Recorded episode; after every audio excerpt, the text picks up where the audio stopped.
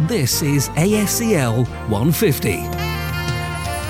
Um, I'm Sue Collings. I'm CEO of the Denbigh Alliance here in Milton Keynes. And uh, Sue, we're talking about leadership legacies. Who's inspired you through their leadership?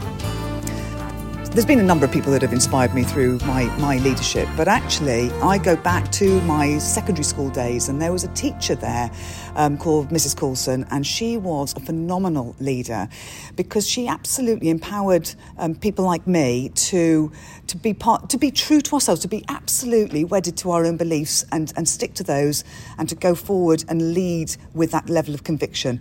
And I absolutely look back on her with great admiration. Wonderful. Well, clearly a legacy from her. What do you hope your legacy might be? Well, to be honest, um, my legacy probably does stem from all of that, the, the inputs that she gave me, and um, and I would look back and say. My legacy will be about that I've empowered others, I've made them um, believe in themselves so that they can go forth and lead in their areas and lead schools really, really well. So that's what I feel will be my legacy empowerment. Sue Collings, thank you very much. This is ASCL 150.